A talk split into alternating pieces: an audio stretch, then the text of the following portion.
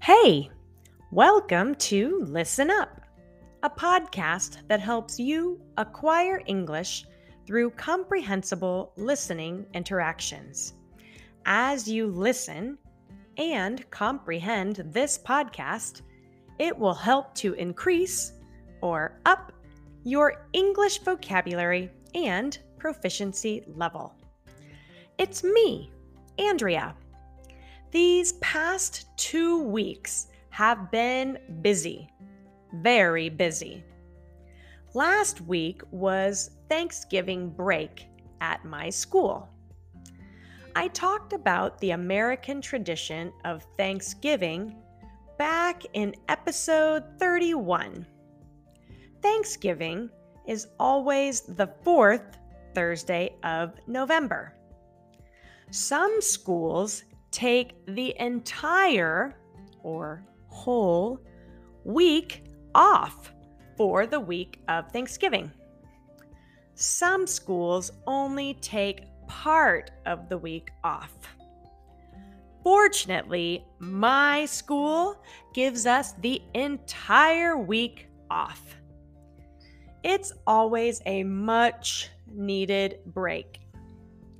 I'm a language teacher each year, on the weekend before Thanksgiving, there is an important conference for language teachers from all over the United States. It's a convention hosted by the National Professional Organization, or group, for language teaching. The organization is called ACTFL. I usually attend this ACTFL com- convention. During the past two years, the conference had to be virtual because of the COVID pandemic. However, this year, it returned to the in person format or arrangement. This year, the convention was held in Boston, one of my favorite cities in the US. Have you ever been to Boston? It's a fantastic city. It is home to several historic sites or places and events that took place in American history.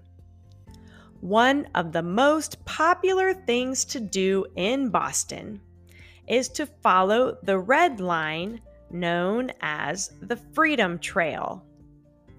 It is a tour of important American Revolution sites.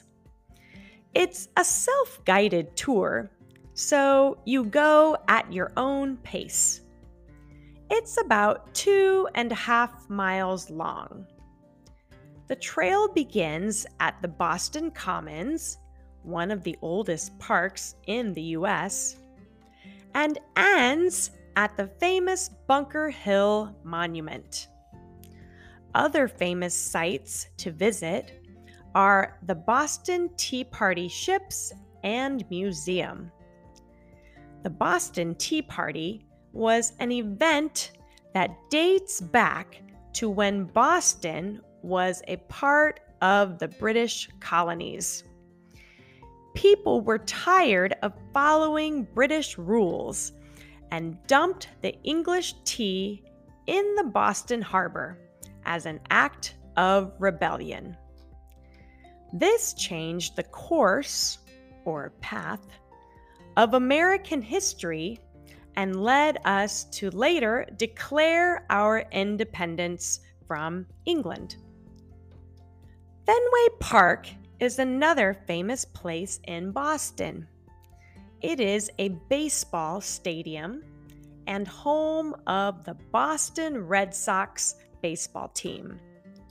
Red Sox fans are very dedicated fans. I personally love Boston because it is home of the famous Boston Marathon.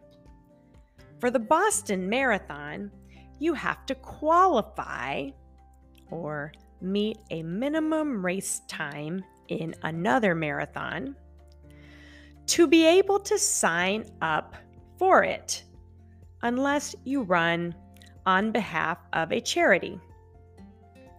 I did a lot of marathon running in my 30s. I was fast enough and lucky enough to run the Boston Marathon three times.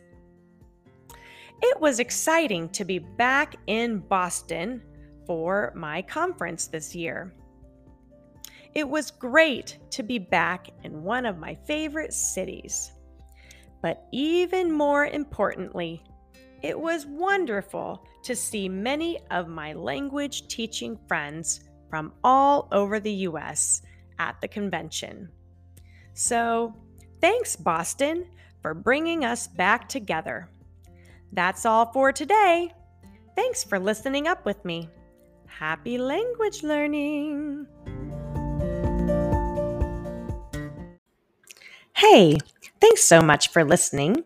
Be sure to check the show notes for transcripts and access to the interactive Textivate activity.